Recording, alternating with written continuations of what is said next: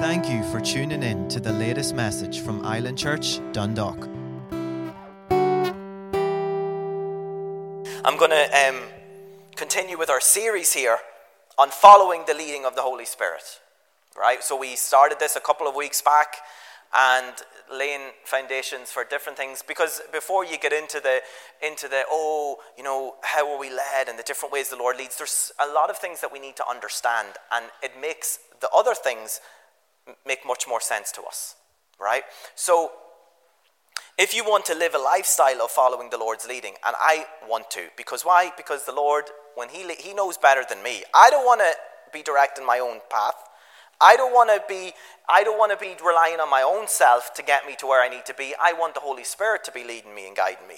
And that's his desire as we see from his word, right? So but if you want this lifestyle of following the Lord's leading, you need to become spirit conscious. And that is a phrase, that is a word um, or a term that I have used from the beginning and will continue to use because it is this, it is so important to the, th- uh, to the things that we're even speaking about and anything when it comes to your Christian walk.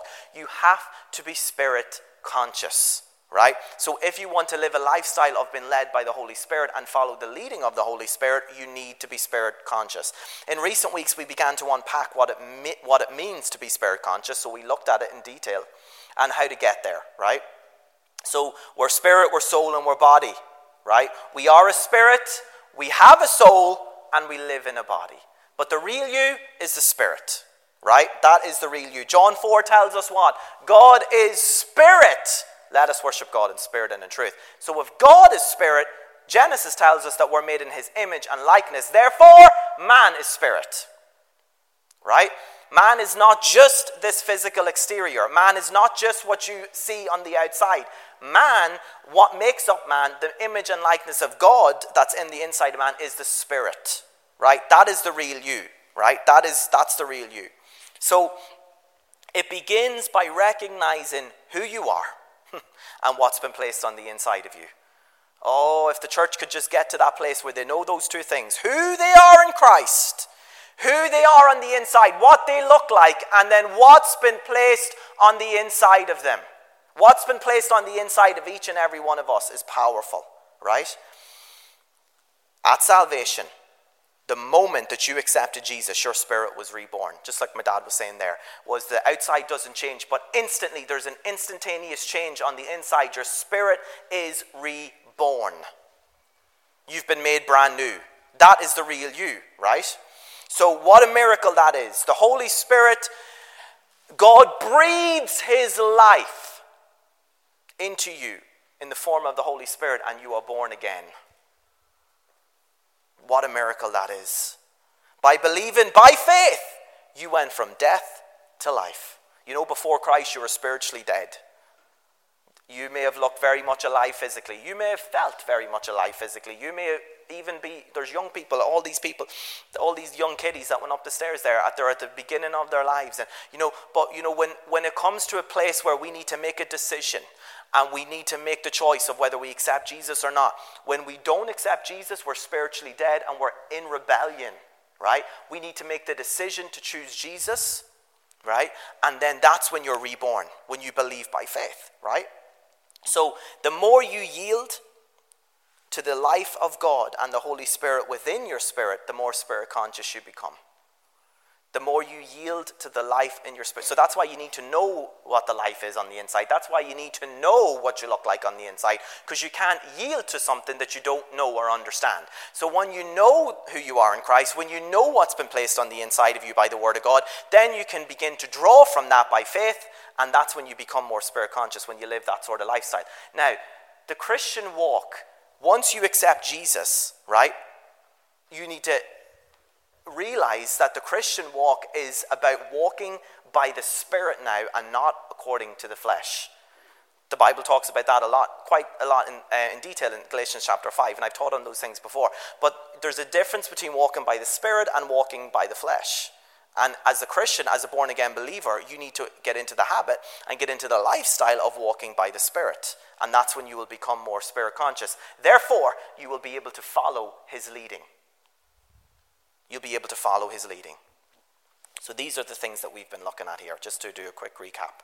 The body and the soul must come under the dominion of your born again spirit. Remember, there's three parts to you spirit, soul, and body. So the body is your physical body, your flesh. Your soul is your mind, your will, and your emotions. It's the emotional part. So you have an outward man, you've got an inner man, which is your soul, right? Because you can't physically see it, but you can you can feel it through your emotions and different things like that. But then the innermost man is the spirit, right? So your body and your soul must come under the dominion of your spirit if you want to be spirit conscious, right? That's the way it needs to be. People who are not spirit conscious, people who are soul conscious and let their emotions drive them, let the circumstances drive them, let the situations drive them, let what's happening in their lives drive them, they're not spirit conscious because they are only they're only living by what their senses are telling them. The Bible says the just shall live by faith. The Bible also says it is impossible to please God without faith. We are called to live by faith, not live by what we can see. Amen? So, the body and the soul must come under the dominion of the born again spirit. The part of you that has been perfected and redeemed, which is your spirit man, has been perfected and it has been redeemed. There's no, oh, I need to work on, I need to work on that, I need to work on that. This is why it is so important to understand spirit, soul, and body. There's no, oh, I need to work on that. Because your spirit man was recreated in righteousness and holiness. 1 John 4 17 says, just as Jesus is, so are you in this world. How can you be just like Jesus in this world when you're human? Because your spirit isn't human. Your spirit has been reborn and it has the life of God in you. So your spirit's been perfected. So you need to spend your life drawn from your perfected spirit. Not from your soul, which hasn't been redeemed, or your body. Those, you, when you receive your glorified body, when you get to go to be with Jesus, that's when you're redeemed, spirit, soul, and body. You've been purchased. All three have been purchased. That's why in your physical body you can believe God for, for healing. Why? Because Jesus purchased it for you. But if you have been redeemed, let me tell you, you, sickness wouldn't even be, if you have been redeemed in your physical body, sickness wouldn't even be able to come upon you. The temptation of sickness wouldn't be able to come upon you. So the fact that it is, we're not yet been redeemed in our physical body, but we've been purchased, which means you can stand by faith, stand in faith, declaring what the Word of God says, and declare healing over your physical body and your mind. And then when you get to go to be with Jesus, that's when you are redeemed fully redeemed spirit, soul, and body when you receive your glorified body, where there is no sickness, where there is no pain, where there is no sadness, where there is no any of these things that this world has. It's not, we won't experience those things, right? So, if you continue to yield to your flesh and don't restore your soul, how do you restore your soul? Remember, we talked about that by the implanted word, by getting the Word of God into your mind so your mind gets renewed, so your mind gets reprogrammed. When your soul is restored, when your soul gets saved, right? It needs to be continually restored. It's not just, oh yeah, I done that when I got saved. Yes, I went and I passed my Bible school course, and but it's 20 years later and I don't go to church anymore. But uh, I did. I restored my soul. No, no, no, no. You need to continually restore your soul. Your soul needs to be continually restored. Why? Because it's not been redeemed.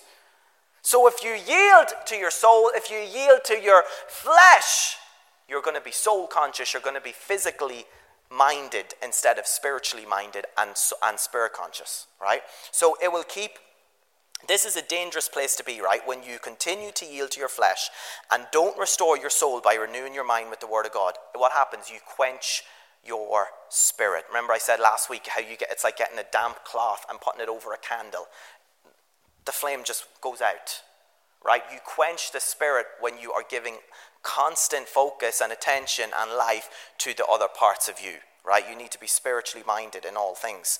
You quench your spirit and then you fail to follow the Lord's leading, and it's a very dangerous place to be for a Christian when you can't hear God's leading, when you can dis- discern God's leading, when you can't hear His voice, it's a very dangerous place to be. I don't want to be there. It will keep you out of faith and it will hinder you from hearing His voice. You need to recognize who you are and what you have on the inside. It's only then that you can begin to draw it out, right? So last week we finished up talking about, I introduced the, the first way that the Lord leads. There's different ways that the Lord leads us, right? So when you know that when you have become spirit conscious, when you know who you really are, when you've got to the place where you're walking by the Spirit, you're drawing out what's been placed on the inside of you.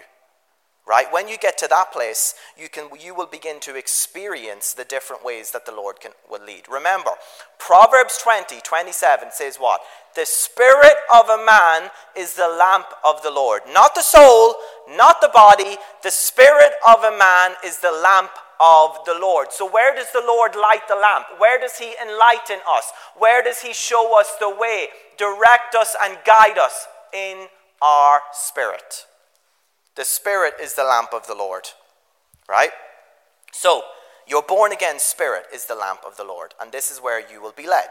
We finished off last time looking at the inward witness. This is the more it's the most common way, it's the, mo- it's the primary way, it's the most frequent way that the Lord will lead us, is by the inward witness. What is the inward witness? It's a check in your spirit. Do you ever get it? It's a check in your spirit, it's an inner knowing. It's a red light, green light. It's like a, a perception, not a feeling, right? We don't go by feelings. Feelings are what you know the soul can can bring forth, but um, your perception, what you perceive, the knowing on the inside, it comes from your spirit, man, right? It's called the inward witness. Did you ever go to do something and you just had the perception of, I, no, I really don't think I should be doing this? Or, you know, the Lord just goes, it's like, a, remember I said last week, it's like an uncomfortable, not like feeling. You're like, Ugh, it's like a, in the, just here in the pit of your stomach, it feels like it's just like, I really don't think I should be doing this. Or maybe, I, and then it's, that's the Lord telling you, don't proceed. And then when you get a peace, when you get a velvety like feeling, when you just get a, a feeling of uh, calmness before you go to do something on the inside in your spirit. Now, your mind and your soul will war against your spirit, and I'll get to that in a second. So don't confuse that. You will always have conflicting thoughts. People say, "Oh, well, I'm never just calm before I make a decision." But you need to. That's why you need to be spirit conscious, because when you're spirit conscious, you'll know what's coming from your spirit and what's coming from your soul. This is where people make, make the mistake all the time. They don't know how to um, they don't know how to separate the two, and I and I give a lot of time to that a couple of weeks ago. If you want to catch up on that, but um, once your spirit begins to dominate, you be more spirit conscious, so you need to be there, right? The primary way that the Lord leads us is the inward witness.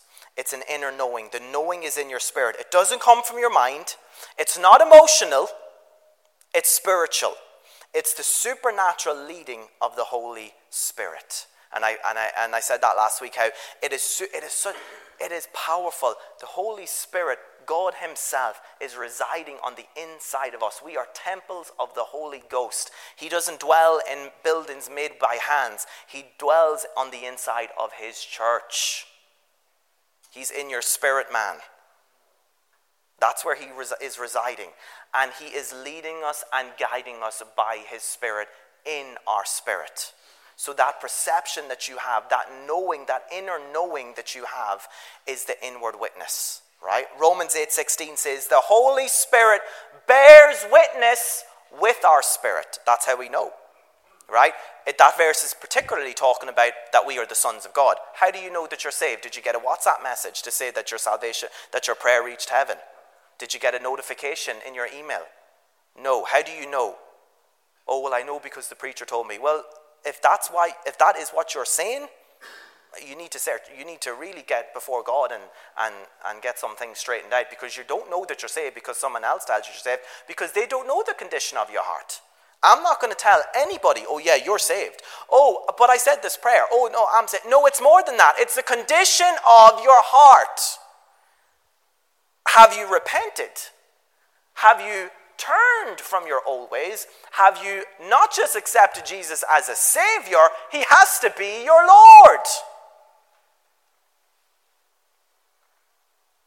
Oh, it's got very quiet. You know by the inward witness, because that's what Romans 8:16 says. The Holy Spirit bears witness with my spirit that we are the sons of God. How do you know you're saved? You just know.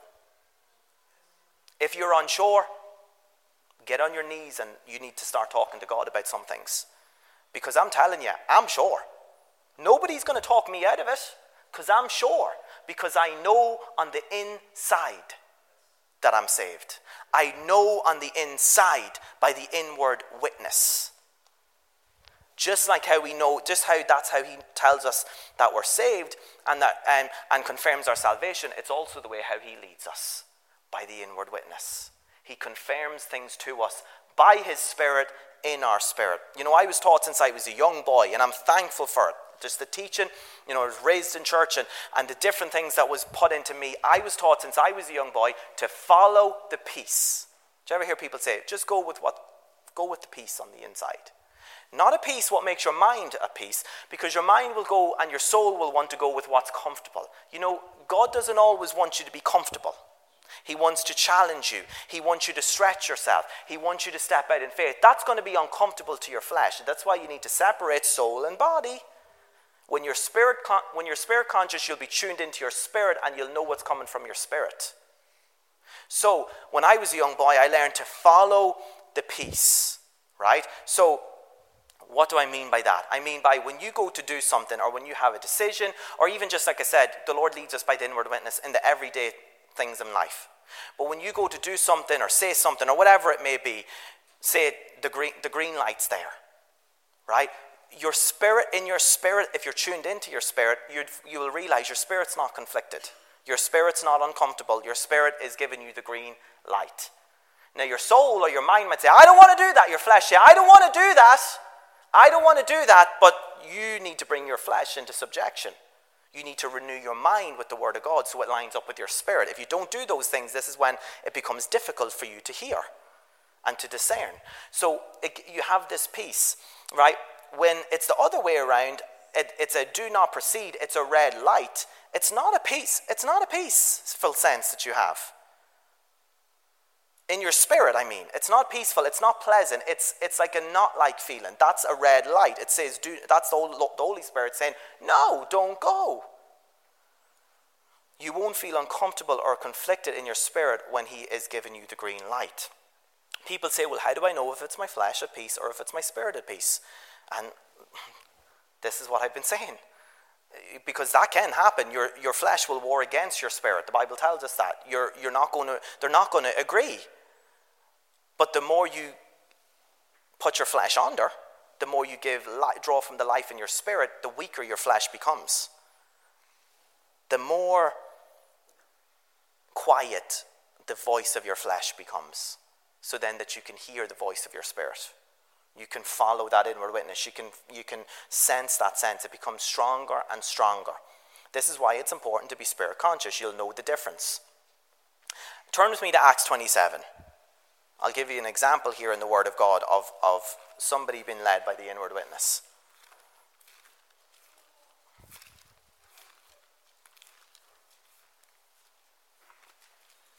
You know, church, a lot of these things are just, you know, they're foundational and they're, but they're so important for us to know because the church, I'm telling you, oh, we're praying for these things and, oh, Lord, we're desiring for these things and we want you to do this through us and we want you to do that. And the majority of church don't know how to be led by the Spirit. If you don't know how to be led by Him, it's going to be very difficult for you to do what He's calling you to do. Right? So, impossible near. So, um, Acts chapter 27 in verse 9, this is the Apostle Paul. It says, Now, when much time had spent, and sailing was now dangerous because the fast was already over, Paul advised them, saying, Men, I perceive, say, I perceive, that this voyage will end with disaster and much loss not only of the cargo and the ship, but also of our lives. Nevertheless, the centurion was more persuaded by the helmsman and the owner of the ship than he was by the things spoken by Paul. So, why, where was Paul here? Paul was on his voyage to Rome to stand before Caesar. Right? The ship that he was on was about to encounter a huge storm. And as you read on through the chapter, I'm not going to do that today for time's sake, but as you read on through the chapter, you will realize that the storm came. This, they had to offload, they had to throw everything, all of their supplies, all of their cargo, everything overboard. That still didn't work. The ship was destroyed, just as Paul had said. Right? So, how did Paul know this? He knew by the inward witness. It doesn't say that Paul received revelation. You see, a lot of the times inward witness can work hand in hand with the gifts of the Spirit, which is revel- the revelation gifts, right? But it doesn't say that Paul received revelation here. Now, he did many times before. Paul walked in all the gifts of the Spirit. God used him mightily. You can see that throughout, throughout the books that he wrote to the church, right?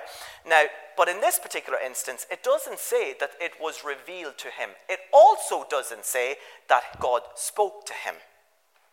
What does it say? It says, I perceive. He had a perception. Now, later on in this chapter, um, when everything was looking bleak and everything was going downhill, uh, an angel of the Lord appeared before Paul and says, Fear not, you will stand before Caesar, and all the men with, with you are going to be saved. Now, that is a revelation.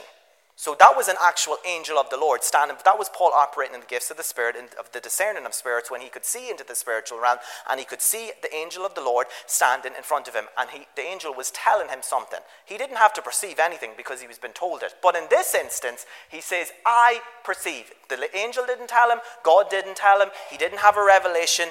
He perceived. He perceived what? By an inward witness. By the, he just knew in his spirit. That is an inward witness. He didn't perceive it mentally or, or, physically, he perceived it spiritually. He was in tune with his spirit. The Holy Spirit was bearing witness with his spirit, and he says, No, no, no, no, boys, I don't think we should be sailing any further here. I think we should hang back here until things are looking a wee bit more favorable. But no, they wouldn't listen and they went ahead. And we know what happened, right? I'm sure Paul's flesh, just like us all, Paul was human. Paul had a flesh, Paul had a soul, you know, that he brought into subjection, like he said, and that he, and, um, that he was constantly renewing his mind with the Word of God, and that he was in tune with his spirit, but he still had a flesh that he had to contend with. He still had um, thoughts that would come to his mind, like us all. Right? So I'm sure even Paul's mind was telling him, oh, no, no, no, don't say that. There, there was a couple of hundred people on this ship. Don't say that in case it doesn't happen and you're going to look like a fool. Don't say that. You're just imagining it. You're just imagining it. Don't say that. Does this sound familiar when the Lord's trying to lead you by the inward witness and then your mind gets in the way, starts telling you, ah, you're just imagining it? Don't. Don't be going by that. Don't be doing that. And I'm sure these things were, he was, he was pro, he, these things were happening to him also. But Paul was so in tune with his spirit because he was spirit conscious that he was able to confidently stand in front of these people and say, We shouldn't be going any further. This is what's going to happen to us. He confidently spoke it, there was no second guessing. The word perceive is used many times throughout the book of Acts. In, in, many different situations, you've got Peter, Paul, you've got all these people from the early church um, that were being led by the inward witness. Scripture shows how they knew things that were not visible, that weren't distinguishable by the physical senses. They knew things that they couldn't physically see. How did they know? By the inward witness. Because they were being led by the Holy Spirit. It wasn't always told to them or revealed to them. At times it was, but many times they just perceived, they had a perception. When you are be being filled, which means it's a continual thing. You're not just, oh, I got filled 20 years ago. No, when you're be being filled, when you're constantly drawn from God as your source, when you're constantly allowing Holy Spirit to fill you and refresh you, you will be very much alert to His leading because you'll be tuned into your spirit, your spirit conscious. Just as much as the Lord leads, we also need to learn to follow we need to learn to follow. Part of that is ensuring that our spirit is dominant. The more you are obeying the Holy Spirit when He's leading you, the more confident you will become. And I mentioned that last week. I touched on that. How, you know, if you start second guessing yourself, you're going to become calloused. The more you are disobedient, the more you don't do what the Holy Spirit's telling you to do, that means that your spirit isn't dominant. It means that your flesh and your soul is dominant. They're dominating your spirit, and then your spirit then starts to get quenched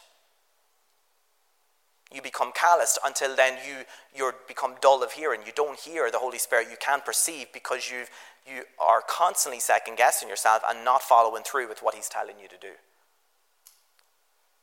We need to learn to separate flesh from spirit. You know this has happened to me many times before that i just had a stirring on the inside right? I've been drawn to be thinking about something very a, a lot. Something that may have been very much out of the blue but I just have this stirring and I just can't shift it. Now, this may help you a bit because it helps me. If I start to separate my flesh from my spirit and I start to say, well, in my flesh, do I want to do this? Do I want to be thinking about it? Many times I'll say, no. In my flesh, I don't want to do this. In my flesh, I'm dreading the thoughts of this. In my flesh, I don't like the, um, even thinking about it. It makes me feel uncomfortable. It makes me feel nervous. I don't want to do it, but yet I can't stop thinking about it. It won't stop stirring on the inside.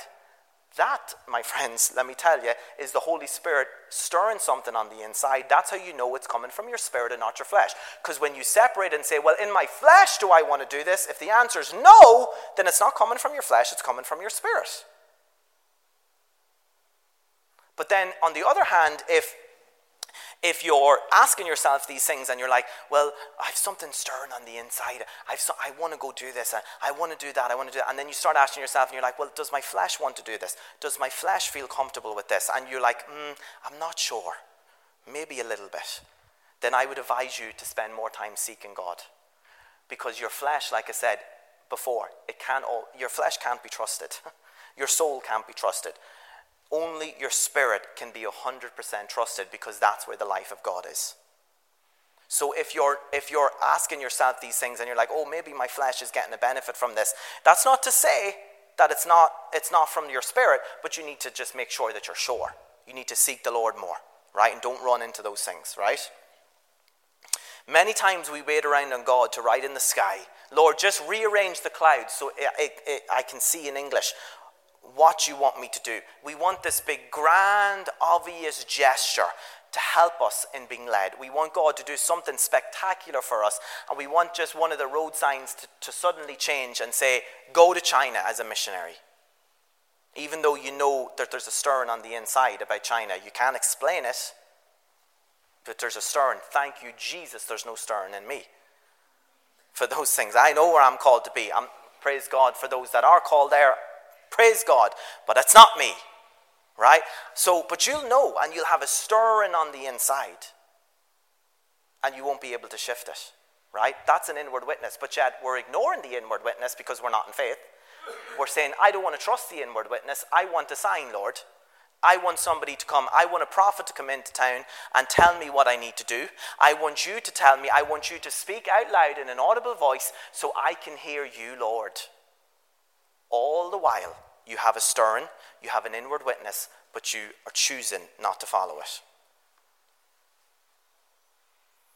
Prayer, and then we get into, yeah, we get into this, oh, I need to pray more. I need to fast more. I need to spend more time doing these things. And, and it all becomes actions and outward and outward and what you can do, what you can do to try and move God. And all the while, you've this thing stirring. That's an inward witness telling you what to do, showing you the way. Now, I'm not saying prayer and fasting and all those things are wrong. They're, they're necessary. We need to be doing those things. We need to be people of prayer. We need to be seeking God's face. If your flesh is running riot in your life, I encourage you to fast and do those things so you can hear more clearly from the Lord. But they're not, you don't do those things when you have a stirring on the inside you're not, you don't need to just be like, I need to, I need you now, Lord, to show me. I need you to speak to me now in prayer. No, the Lord's saying, I've been stirring this on the inside of you the whole time. yield to it.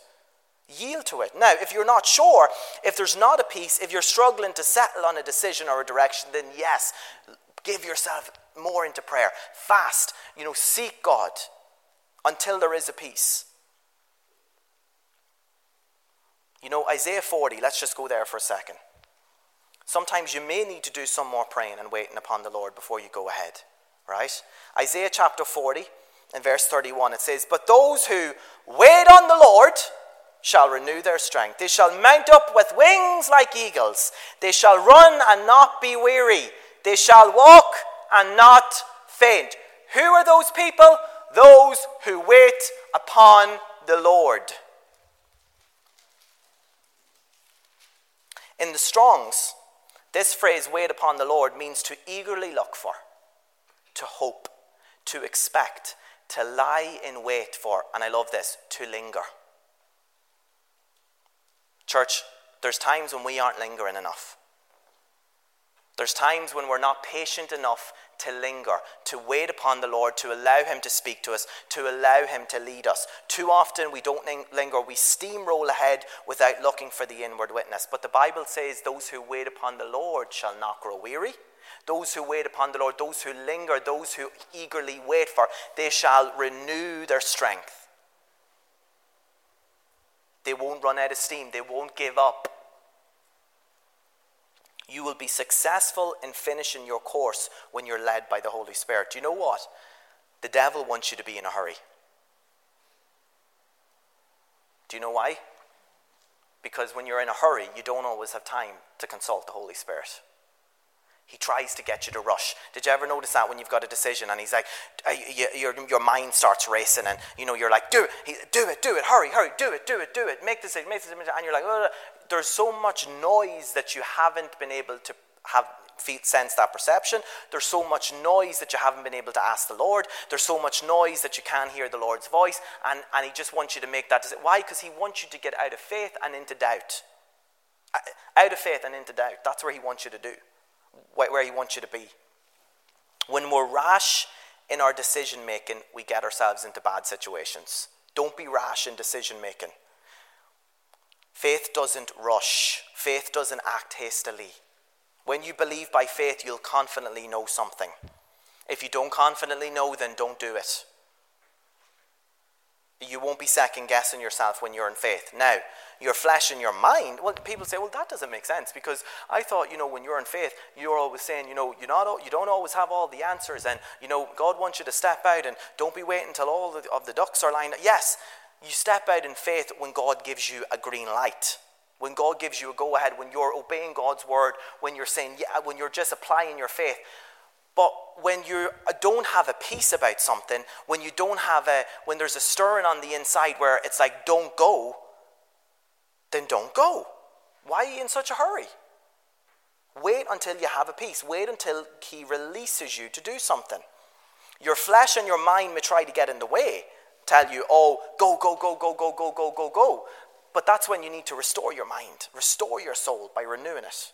Your spirit will confidently know. When I say you'll confidently know, I'm talking about your spirit, not your mind. Your mind will have doubts here and there. I'm talking about your spirit. Your spirit will confidently know. It won't be anxious. It won't have a, a, a, like a like a uncomfortableness in it. It will be. It will just know because it'll it'll be in faith. You're you're in faith. You know, it requires faith to follow the inward witness. It's not something physical and it's not something emotional, it's spiritual. Therefore, it will require faith. It's supernatural. You don't see it, you don't perceive it with the five senses. You know, when you see that word perceive in the Bible, in the New Testament, it's talking about uh, seeing with your spirit.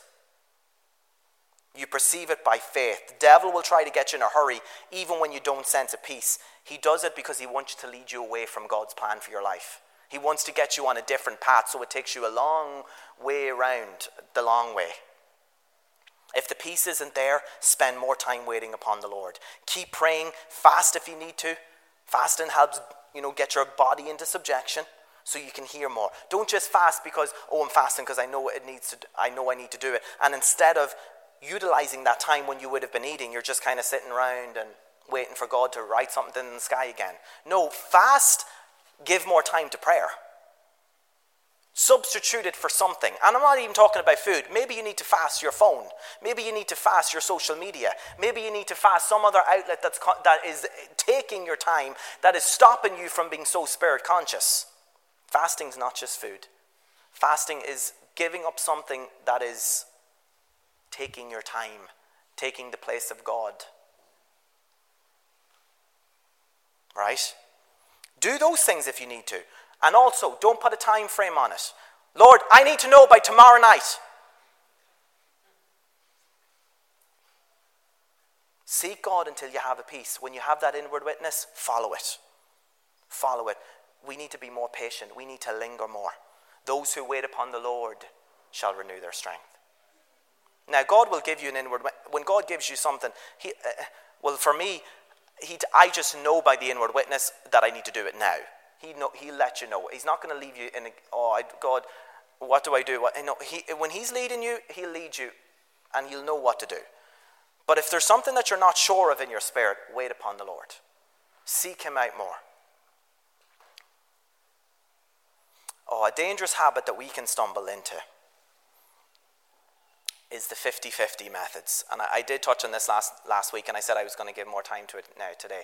But these 50 50 method to determine how God's leading us. And an example is it looks like this we pray and we say to God, Lord, if you want me to do this, if you want me to go there, then you do this particular thing for me on this particular day, at this particular time, and then I'll know I'm going in the right direction. If you do those things, Lord, I'll know I'm going in the right direction. If you want me to, Lord, I think, I think, Lord, when really you just not been bothered to search your spirit and to get into that quiet time and to seek, to search for an inward witness. But you're like, Lord, you just want God to tell you, right? But um, you're like, God, if you do this, I have this stirring, but I don't really have enough. I'm not really in the place of faith to follow it.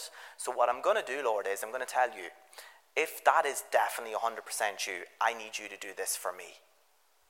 And we start doing these, uh, relying on these 50 50 hit and miss methods in order for God to lead us, as, as, or as you sometimes hear it in church or in, in, it, um, in the word, is putting out a fleece. You say, Oh, I, I'm going to, Lord, if you do this, then I'll know that this is of you, right? Instead of taking the time to check your spirit for the peace we use this very unreliable way, and it's unreliable, church, to justify why we're doing what we're doing and why we want to do what we're doing. Really, when you strip it all back, right, you're just wanting to do something in your flesh and you're painting it up like you're being led by God.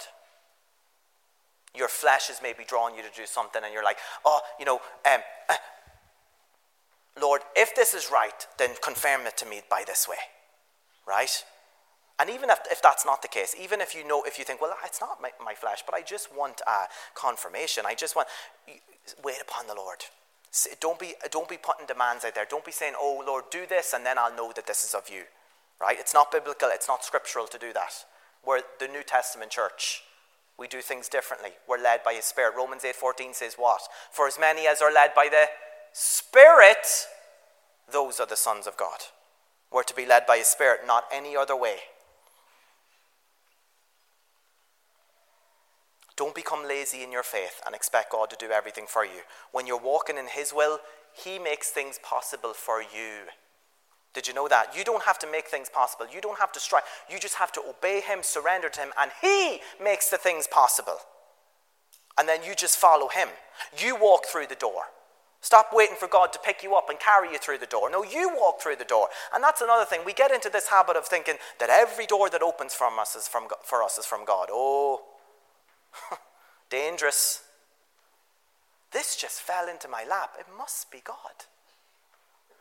This situation just came out of the blue and it's favorable to me. So I just, I'm going to choose, I'm going to just ignore everything else and just choose to believe that this is from God. And we start believing that every door that opens is from God. You know, the devil can open a door. Do you know he can open doors? That you're not supposed to walk through.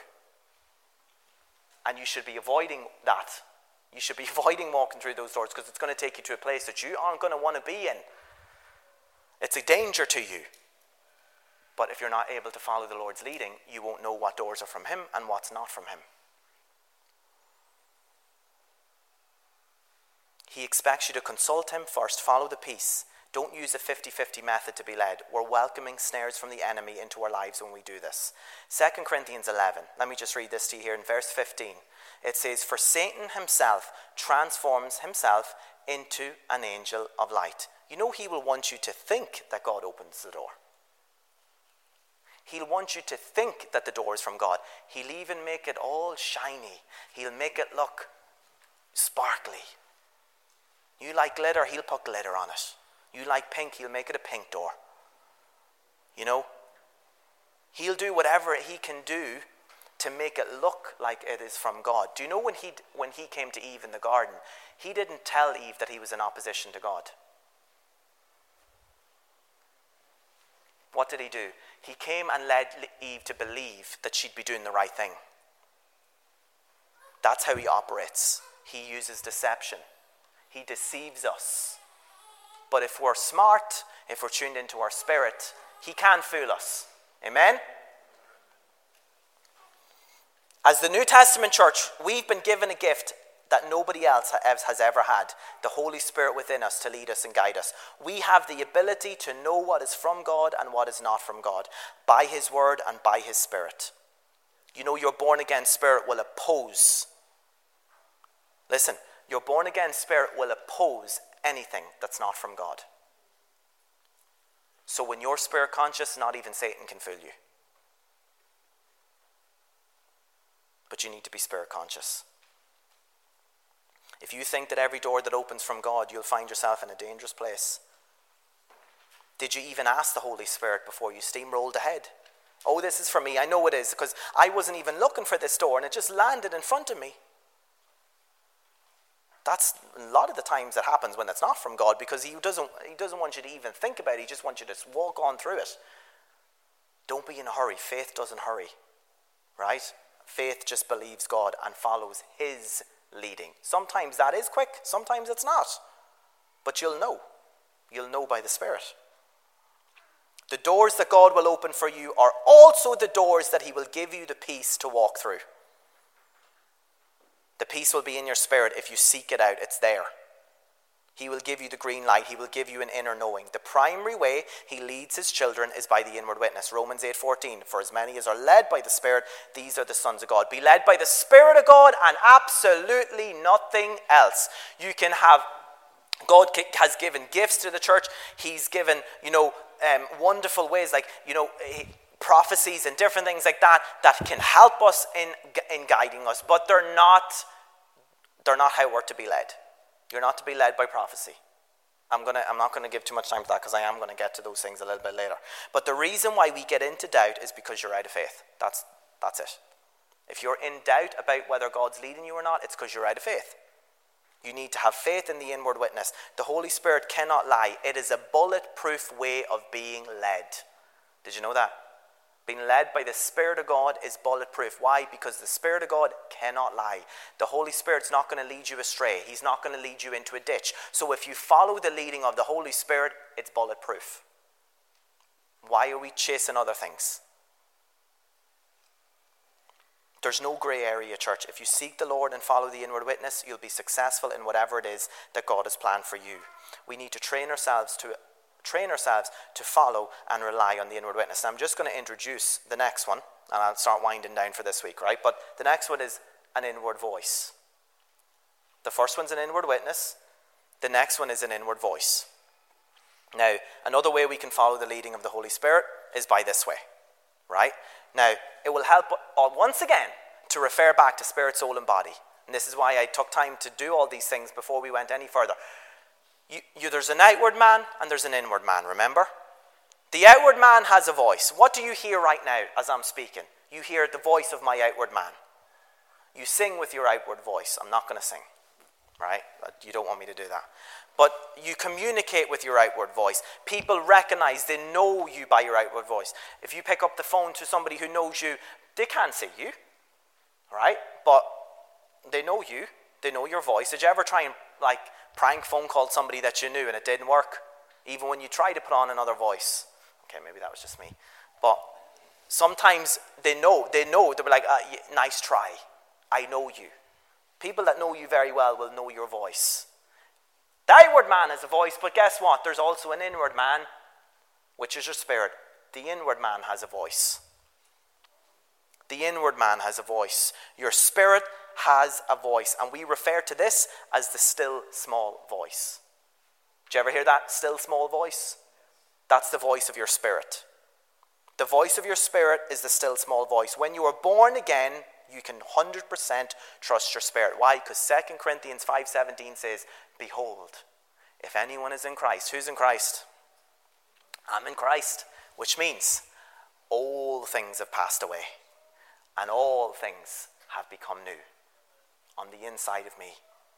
I've become new. The life of God's on the inside of me, therefore I can trust my spirit. The Holy Spirit is the source. So the voice of the Spirit is, is the voice of your Spirit is speaking to you what the Holy Spirit is leading you to do. But the Holy Spirit's the source. Again, we fail to follow the Lord's leading through the voice, through the inward voice, if we don't become spirit conscious. Because why? Your mind will also speak to you. Can anybody know what I'm talking about here? Your mind can speak to you. What do I mean? Well, you can be thinking of thoughts of doubt. You can be thinking thoughts, thoughts of fear, thoughts of anxiety, or any all these other thoughts that are bombarding your mind. And if you meditate on them enough, I'm telling you, they'll start to speak to you. They will start to speak to you. Right? And but what they're speaking to you is contrary to what God says about you and what the word says. That's why you need to restore your soul. Right? But your mind is not bulletproof. Your spirit's bulletproof. Your mind is not bulletproof because why? It hasn't been redeemed yet. That's why you can still think thoughts that are contrary to God's word. You're like, I read the Bible every day. Oh, I'm in church every time it's open. I do these things. I do that thing. But guess what? I still have thoughts sometimes. And then you start beating yourself up about you're going to have thoughts. The question is, are you putting them under? The Bible says to put every thought that is against God, that is against Jesus, under your feet. Casting down imaginations, casting down thoughts that are contrary to what God's word says. It's when you think about them, that's when it's wrong, right? Don't beat yourself up for when these thoughts are coming. Your mind is not bulletproof. Your mind hasn't been redeemed. You need to continually restore it, but the thoughts will still come. Don't grab a hold of them. If there's, if there's rogue thoughts there, can you agree with me in saying you can't trust your mind? You can't trust your mind, no matter how much you train it, no matter how, mu- how intelligent you are, no matter how far that it's come, no matter how high your IQ is. You cannot trust your mind because it hasn't been redeemed. It doesn't have the life of God. You feed it God's word, you feed it God's light, but it's not been redeemed yet, right? So your mind can speak to you. If your mind is not bulletproof, it can't be trusted. So when your mind speaks, it may not always line up with your spirit. If you're, soul, if you're more soul conscious than spirit conscious, what's going to happen? You'll follow the voice of your mind. And that's dangerous. The voice of your spirit can be relied upon because you have the life of God in you. The voice, the Lord will use the voice of your spirit to lead you. And we call, you can call the voice of your spirit your conscience right? So, a popular or common phrase we tend to hear is, I always go with my conscience. You know, I always go with, or as like people, sometimes people like to call it a gut feeling or whatever. I go with my conscience. I go with what my conscience is telling me to do. Even non believers will say that. Have you heard anyone else say that? Right? You hear that so often. I always go with what my conscience is telling me to do. Right? Now, there's some people in the world, right, who have a more, have a more of a moral compass than others. right? There's people out there that have good morals, there's people out there that have high standards, right? However, if you are not born again, if you are not born again, your spirit is unrepentant, your spirit is unregenerate. Right? If you're not born again, no matter how good of a person you are, that's why if you're, oh, I've got good morals or I've got good standards, that's not going to get you to heaven. What's going to get you to heaven? Jesus when you're born again of the Spirit of God. That's what's going to get you to heaven, right? It's dead. You're, if, you're, if you don't have Christ, if you're not born again, your spirit is dead and it has the nature of the devil in it. You know, sometimes when I say things like that, people are like, the absolute cheek of him. The nature of the devil, oh, that sounds so severe, but they're a good person. They've got good stuff. They've got good. And let me tell you, if you're not born again, you've got a sin nature. You've got a nature that has iniquity in it. Where does sin and iniquity come from? Not from God, it comes from the devil, right? So it came in through the fall of man, it came in when Adam sold us out to Satan, right? Romans chapter 5 will explain all that. I don't have time to teach that today, but just if you want to write that down, it gives you more of an understanding of these things. Romans 5 will give more light, but I'm so thankful that Jesus gave us a choice to have our, our sin nature replaced with the nature of God, which is righteousness. So, what am I getting to here, church? Only a born again believer can truly, everyone say truly, truly trust their conscience. Only a born again believer. I don't care how good of a person they are. Only a born again believer can truly trust their conscience because that is when that the life of God, that's where the life of God is. Your conscience will only permit you to do what is right and what is of God. Then, then you might say, well, I know a lot of Christians that don't act that don't act pretty good. I know a lot of people in the world that act better than Christians. You're right. Yes, they do. I'm sure they are. Christians, there are Christians who don't um, have good morals. there are Christians that aren't, you know, that, that make that do wrong things. But I can guarantee you this: when they are, it's their, they're acting in their flesh, not their spirit. If your spirit's re- been reborn, it's been perfected. So when you're doing things, something that's immoral or something wrong, you're acting in your flesh. If you continue to act in your flesh, your conscience will become seared. That's what the Bible talks about in 1 Corinthians 4, chapter 2. It's like you sear it with a hot iron when it's talking about that great apostasy, when it's talking about those people that are falling away from Christ. They are choosing to walk in their flesh and they are searing their conscience. It's not, and listen, it's not that your conscience is permitting you to do these things. It's not. If you're born again, I guarantee you it's not. It's because you're ignoring your conscience and, cho- and choosing to fulfill your flesh. The more you ignore your conscience, the more seared you become. The less that you will hear the still small voice, which is the voice of your conscience. When it comes to a non believer, their conscience may permit them to do anything, moral or immoral. Some people have a high standard, some people don't. Some people, I mean, my goodness. You wake up some mornings and then you think when you, when you can't be shocked anymore, you're shocked at the behavior that's in the world and how people are acting.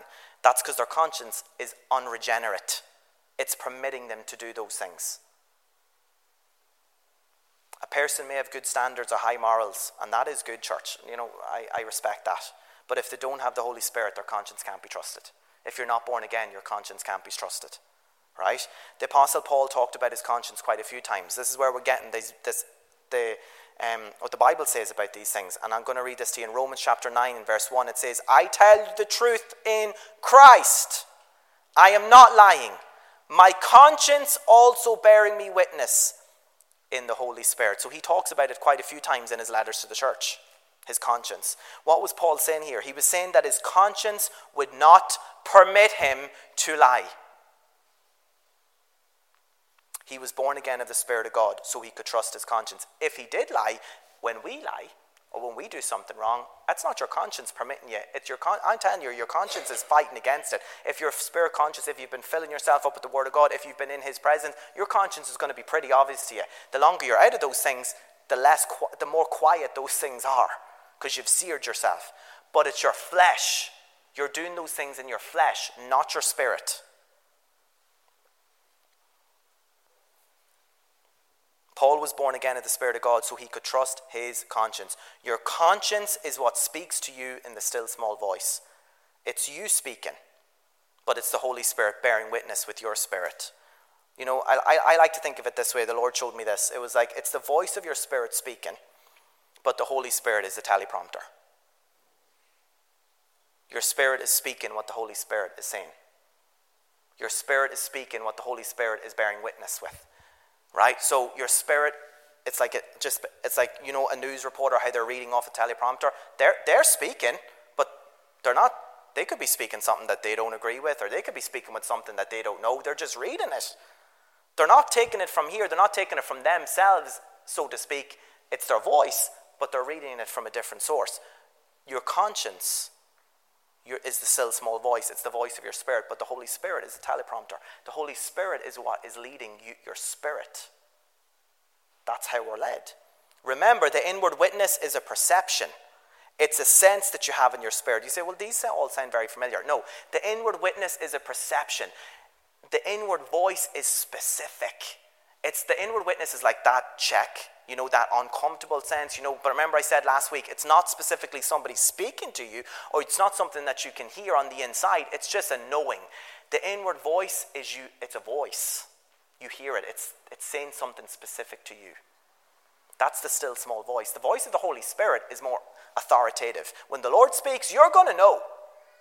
But when it's that gentle, still small voice, that's the voice of your spirit. Most believers who are seeking after the things of God will experience this still small voice on a daily basis. I, I experience this on a daily basis. I'm thankful. Even in the daily routines of life, the Lord will speak to you by the still small voice. He's always speaking, but we aren't always tuned in. That's the problem. You're like, oh, I wish God would speak to me like He speaks to you. No, He's always speaking, but are you tuned in? Many times it's because we don't want to hear.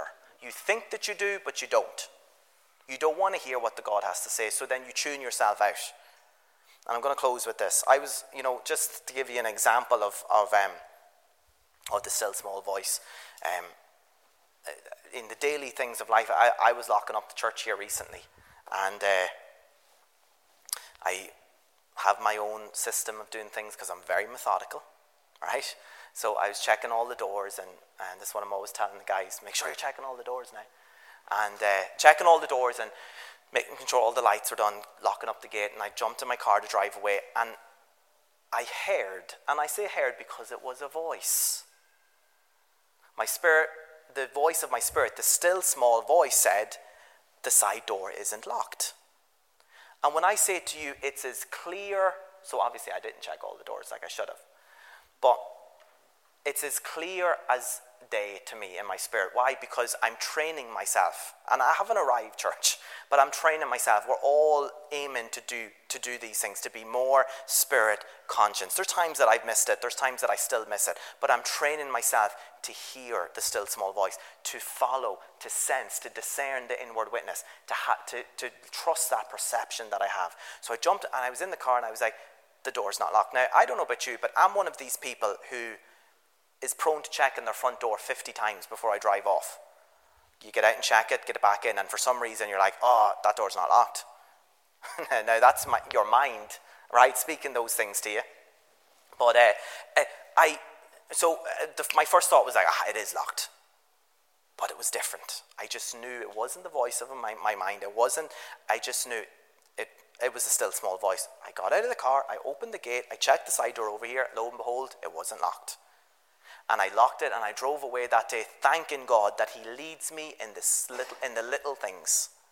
I'm thankful to God that he leads me in the everyday things of life. But see if I had got into the car and I was blasting on the radio and I was doing it, I, I may have been prone to not hear that. And I, and I, I listen to stuff in the car. I listen to music. I do these things. But what I'm saying to you is, we just we are feeding the soul so often that we're not able to hear the spirit. We're not able to hear the still small voice as something bigger. And the Lord has led me by the still small voice. It's how He regularly leads me.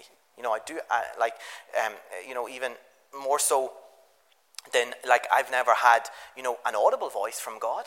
Some people have. I haven't. Right? He leads me by the inward witness all the time. Like I said to you last week, I give you some of those examples. But he leads me by the inward voice quite regularly too. And in the bigger things sometimes as well. Even when my, when my, when my wife and I were buying our house, he was trying to lead us by the, by the still small voice. That was a good couple of years back, and we weren't in the place that we were in today. And we were still able to, to follow that leading. But more recently, a couple of years ago, when my son was born, I was sitting, I was standing in that hospital room, right? And there was a lot of things being said, right? And I was standing in that hospital room the night that he was born, and my spirit spoke to me. And he said, He will excel at everything that he does. That was it. But I can tell you now, as true as I'm standing here, I knew that that was the still small voice. I knew that that was the Holy Spirit telling me in the midst of all that other rubbish. I knew the Holy Spirit was telling me, no, no, no, listen to me. Listen to me. You see, but if you're tuned into everything else, if you're tuned into what everybody else is telling you, I'm telling you, you'll miss his leading you'll miss his leading. And I'm telling you, he has excelled, he is excelling, and he will continue to excel in everything that he does. Why? Because the Holy Spirit said it, so I believe it. I don't care. I don't care what anybody else says. He said it, so I believe it. Don't miss his leading church. Don't miss when he's speaking to you. You could be in your darkest hour. You could be in, in, in a time in your life when you are just so conflicted and you don't know. And I'm telling you, he's trying to speak to you. He's trying to get through to you, but can you hear him? You need to become more spirit conscious. Be encouraged in knowing that he's speaking. He will lead us by the still small voice. You need to learn to listen to it. Amen. We'll continue these things later. Are you blessed? Praise God. That makes sense to you this morning. Praise God. Heavenly Father, we thank you. We thank you, Lord, for who you are. Oh, Jesus, we love you. Oh, thank you for choosing us, Lord. Thank you for calling us for such a time as this. Thank you for equipping us, Lord. Not just calling us, but you've equipped us to fulfill the destiny that is on our lives. Thank you, Jesus, for all that you've done, all that you are doing, and all that you will continue to do. Thank you for helping us get prepared, helping us look ahead to your arrival, Jesus, to your coming, to make sure that we're planted, to make sure that we're tuned in, to make sure that we're doing exactly what you've told us to do. Thank you for the ability to be led by you, Lord. Oh, we don't have to go through somebody else. We don't have to go through some 50 50 hit and miss, maybe it will, maybe it won't method. We can go through the bulletproof method of being led by your spirit, which is residing and abiding on the inside of us. And I'm thankful for it, Lord. Thank you for a deeper revelation, Lord. For those who are struggling to understand some of these things, Lord, I just pray for a deeper revelation, Lord, a deeper understanding as they seek things out, as they hunger after your word, Lord, that you will reveal to them by your Spirit what it means, how to follow your leading, what benefit it is to us and to the people around us. Help us be word people in everything we do. Help us be spirit led people in everything that we do. Thank, thank you for the two keys by, in your word and by your, and your spirit that you've given to us as your church to be successful in what you've called us to do. We love you, Lord. Thank you for this wonderful time we've had here. Thank you for speaking to us, Lord.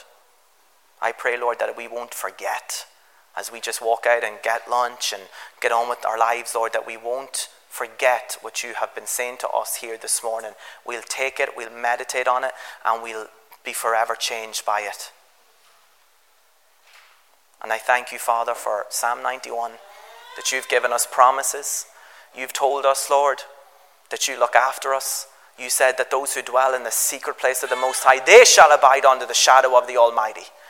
Oh, Lord, you are our refuge. You are our strong tower. You are our safe place, Lord.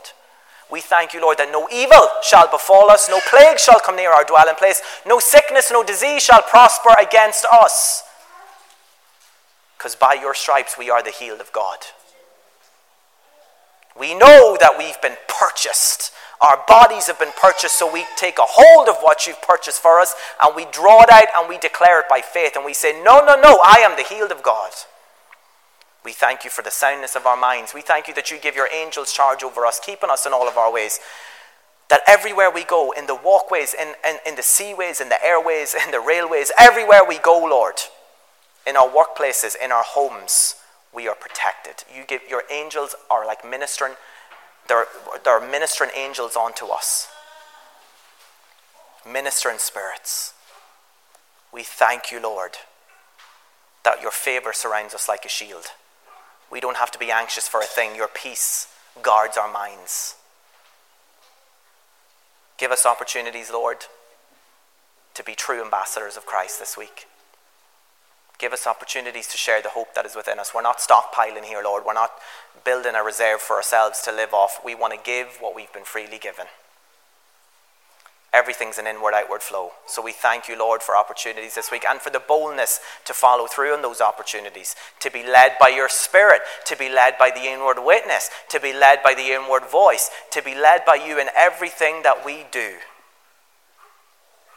Help us not to get in a hurry. Help us to have faith and to wait upon the Lord in everything we do. Thank you, Lord, that we are unified. We understand the importance of unity, that we're the body, that we walk in love towards one another, bearing each other up. walking in love and faith towards you and in what your word says, taking everything that you say to us and running with it, Lord, with all of our might. And I thank you, Lord, that here at Island Church Dundalk, we're covered by your blood, we're empowered by your word, and we're anointed by the Holy Ghost. Amen. We are so glad you could join us for our latest message. We are located right in the centre of the town, and we would love for you to call in and see us. Details are on our website at islandchurchdundalk.ie.